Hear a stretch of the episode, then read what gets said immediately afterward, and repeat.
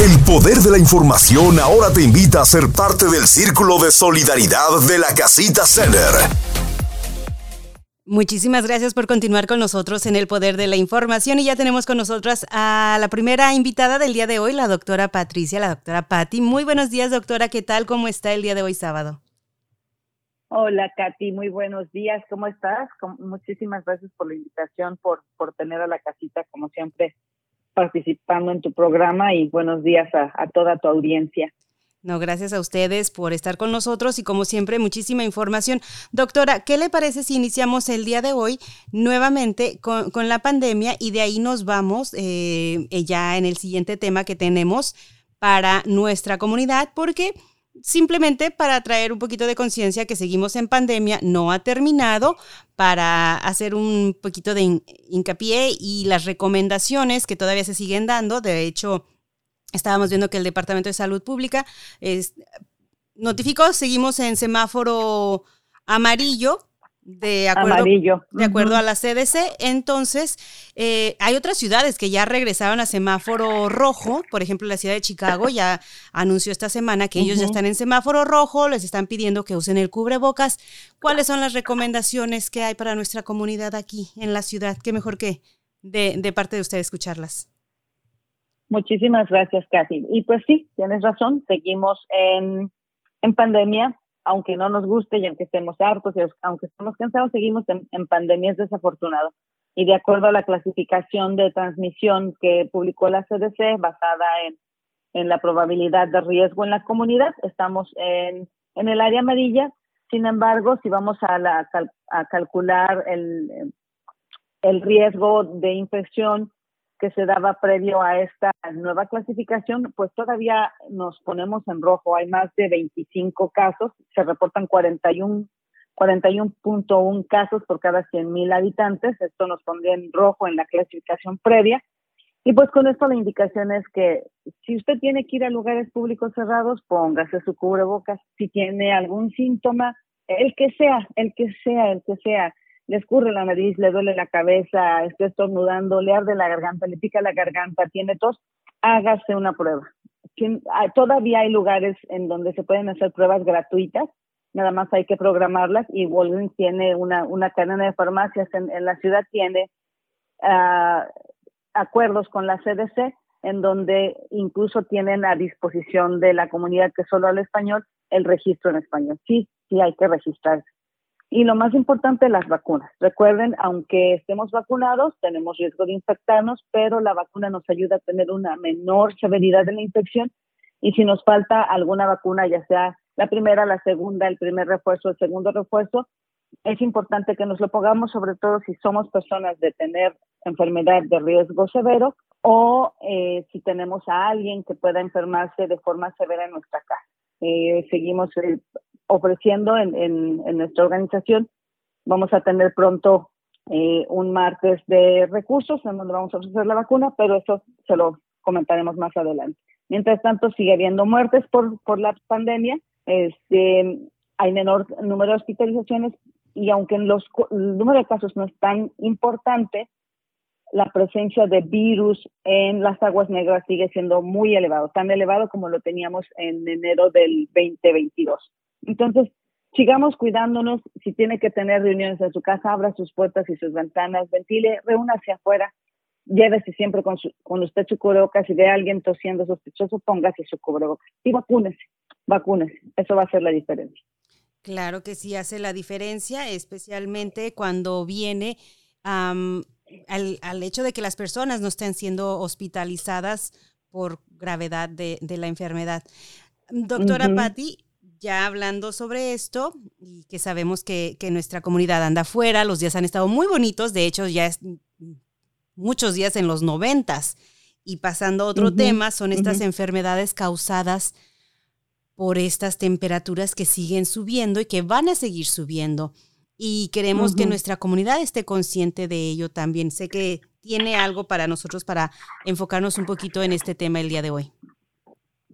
Sí, sí, sí, vamos a hablar de las enfermedades relacionadas con el calor o con las temperaturas altas. Y recuerden, el, calor o temperaturas altas son esencialmente más frecuentes cuando estamos afuera, a la intemperie, estamos trabajando, esto es más frecuente en personas que trabajan como miembros de nuestra comunidad que, trabajan en la construcción, poniendo techos, trabajando en carpintería o ladrillos, los que se, se dedican a los jardines, pero también parte de nuestra comunidad son los adolescentes y los jóvenes que hacen ejercicio y hacen ejercicio intenso durante el verano o incluso también trabajan durante el verano.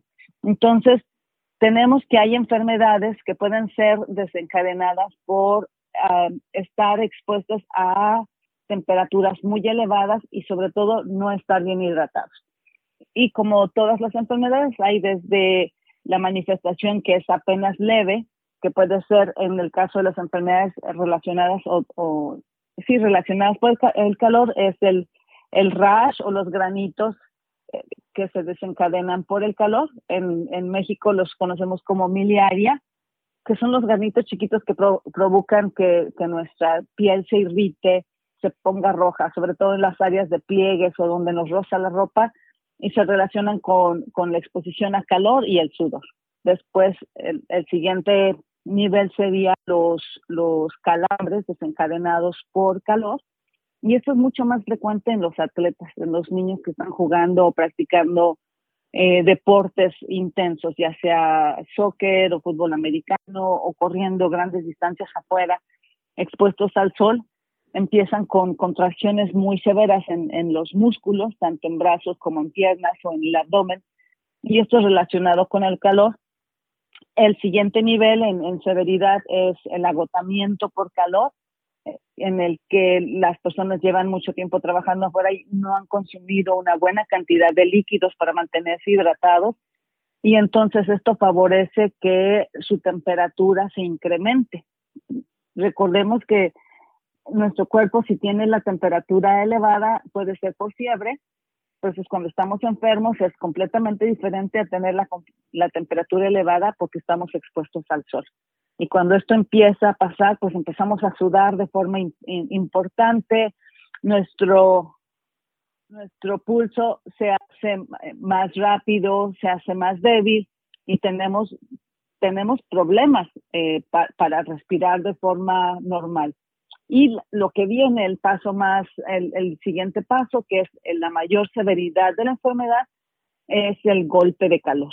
El golpe de calor que, que pone nuestra vida en riesgo y en el que la temperatura de nuestro cuerpo puede alcanzar más de 40, 41 grados centígrados o más de 106 grados Fahrenheit y podemos hasta perder la conciencia. Todo esto, todo esto que les acabo de mencionar, el relacionado al calor, los, los calambres por calor, el agotamiento por calor o el golpe de calor, pueden ser prevenidos pueden ser prevenidos y eso es lo más importante. Doctora, de repente cuando estoy al aire invito a las personas que se mantengan hidratadas para que eviten estos, estos problemas y la gente ha de pensar, pero es que estamos tomando agua, pero sabemos que muchas veces las personas están tomando aguas, agua o bebidas que están altas en, en azúcares. ¿Cómo esto hace que las personas de hecho no estén hidratándose por el alto contenido de azúcares? El problema con, con bebidas ricas en azúcar es que tienen una gran concentración, van a favorecer, al tener azúcar, es, es, esto implica una explicación eh, de bioquímica. El azúcar tiende a jalar agua, a dar las concentraciones de, de moléculas disueltas en agua. Entonces, si estamos tomando una bebida que tiene una gran cantidad de moléculas en, en, la misma bebida, esto en lugar de favorecer que haya un viaje del agua del, del, sistema gastrointestinal hacia los tejidos, favorece lo contrario. Entonces, en lugar de, favorecer que, que se hidraten los tejidos y las células que, son las que necesitan agua, lo que hacemos es traer más el agua que, que ya les está faltando para meterla al tracto gastrointestinal. Entonces, además, recordemos que lo que necesitamos para hidratarnos es agua. Por eso la recomendación cuando alguien está haciendo mucho ejercicio además de agua, si están sudando mucho, pueden consumir agua que tiene electrolitos, que tiene un poco de sal, que tiene a, lo mejor un poco de bicarbonato, dependiendo de, hay eh, em, bebidas para, con electrolitos para gente que hace ejercicio, pero tenemos que estar muy conscientes de que tenemos que escoger aquellas que no tienen una gran concentración de azúcar precisamente por el efecto ese de que en lugar de permitir que haya hidratación del tracto gastrointestinal hacia afuera, se favorece lo contrario y, se, se agrava la deshidratación. Y lo que queremos es hidratar y eso es lo que causa la falta de la falta de agua es lo que causa las manifestaciones severas del calor, tanto el agotamiento por calor como el, el, el golpe de calor. Entonces, si usted va a trabajar afuera, si usted es trabajador de construcción, si va a estar haciendo mucho ejercicio, está trabajando en el jardín, este, o tiene que usar eh, uniformes que son pesados, lo más importante es que antes de que empiece su trabajo se hidrate. Incluso hay eh, indicación de que tome entre un cuarto de litro a, un, a medio litro de agua cada hora para mantenerse hidratado y que tome descansos a la sombra. Es muy importante el aprender a tomar descansos a la sombra y si siente que además de que le duele, de que está teniendo contracciones dolorosas de los músculos, se siente mareado, siente que le parte el aire, es muy importante dejar de hacer lo que está haciendo y mudarse a un lugar que esté fresco. Si alguien pierde el conocimiento porque ha estado expuesto al calor, ha estado trabajando o ha estado haciendo ejercicio, es importantísimo aflojarle la ropa, bajarle la temperatura, ya sea con paños fríos o con, o con agua, y llamar al 911 porque en tan solo en, en 2017, que es de lo que he encontrado en, los reportes de estadísticas, 9.000 eh, atletas fueron recibidos por enfermedades severas relacionadas con el calor, entre ellos los jugadores de fútbol americano. Y también es importante saber que algunas personas, si no son tratadas a tiempo, pueden fallecer. Este, fueron en 2017 también casi 330 mil personas afectadas por, por el calor en forma tan importante que requirieron ir a, la, a la, sala de emergencias y 12% de, estos, de estos pacientes tuvieron que ser hospitalizados. Entonces, eh, el, el, incremento importante de la temperatura de nuestro cuerpo puede causar daño y esto se puede prevenir si nos hidratamos y aquí es algo, estamos hablando únicamente de los adultos, pero es importante que sepamos que hay personas con un mayor riesgo. Acuérdense que hemos tenido casos de niños que mueren porque los dejan en los coches, ya sea por olvido o porque se van a comprar y los dejan con, un, con la ventana medio abierta. Por favor, señoras, no hagan eso. Señores, si les toca llevar al niño a la guardería, revisen. Hay un, un, buen consejo, una buena recomendación. Si usted tiene que transportar a sus bebés, siempre ponga su, las cosas que se lleva para ir a trabajar, ya sea sus herramientas o su maletín o lo que tenga o el lonche, siempre lo ponga en el asiento trasero para que de manera que si se baja del coche, se acuerde y revise que no hay nadie en el asiento trasero o si usted va a la tienda, señora, no deje sus niños encerrados en el coche porque además de que se mete en un grave problema legal, los niños pueden tener problemas severos asociados a, la exposición al calor alto. Además de los niños, también las mujeres embarazadas tienen mayor riesgo de tener problemas si, están mucho tiempo en el, en el calor. Y también las personas mayores de 65 años o aquellas personas que tienen problemas como problemas con el corazón o ah, circulación pobre o están tomando tienen problemas de hipertensión y están tomando la famosa pastilla para, para orinar que los deshidrata. Entonces, todo esto los puede predisponer a estar enfermos. Y lo que necesitamos es estar simplemente eh, alertas. Así es que si usted tiene la piel roja, le, está, le está dando escalofríos, está sudando muchísimo, eh, le empiezan a dar calambres porque ha estado afuera o está haciendo ejercicio, empieza a respirar rápido, está sudando como loquitos, se siente mareado, ese es el momento de asegurarse de que necesita estar hidratado, aflojarse la ropa, entrar a un lugar fresco o ponerse a la sombra. Y si ve que alguien ya está rojo, se ve seco, perdió la, está con náusea, vomitando o perdió la conciencia inmediatamente, además de ayudar a bajar la temperatura de su cuerpo, hay que llamar al 911. Bueno, pues ya escuchó toda nuestra audiencia. Espero que em, tomen precauciones, especialmente también con nuestras personas, como ya lo mencionó, adultas mayores. Sabes si alguien en la casa, en un vecino, no tiene aire acondicionado, pues siempre estar al pendiente de ellos, que también es una de las recomendaciones que hay en, esta temporada, ¿no?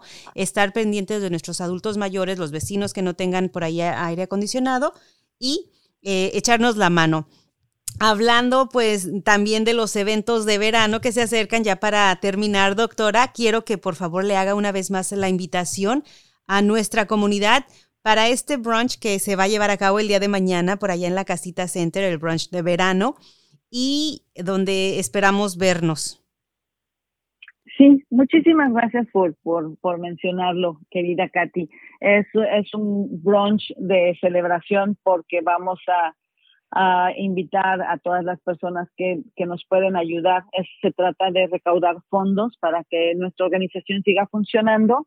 Vamos a estar en la Casita Center a partir de las 10 de la mañana. a cada boleto o cada entrada va a costar 25 dólares. Con muchísimo gusto vamos a estar compartiendo con toda nuestra comunidad comida típica de México, pupusas, tamales, es fruta, toda, toda aquella fruta, eh, toda aquella comida relacionada con, con el desayuno, almuerzo típico americano y desayuno, almuerzo típico de, los, de nuestros países latinoamericanos, vamos a tenerlo ahí para disfrutar y para compartir con, con todas las personas que puedan acompañarnos.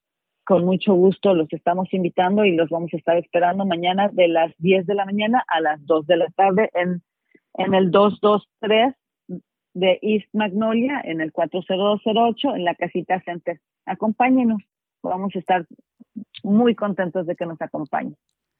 Así que ya saben la invitación para que vayan. Quieren más datos, pueden visitar las redes sociales de la Casita Center, el enlace para que compren los boletos si lo quieren hacer por adelantado, que era también una recomendación que les estaban haciendo.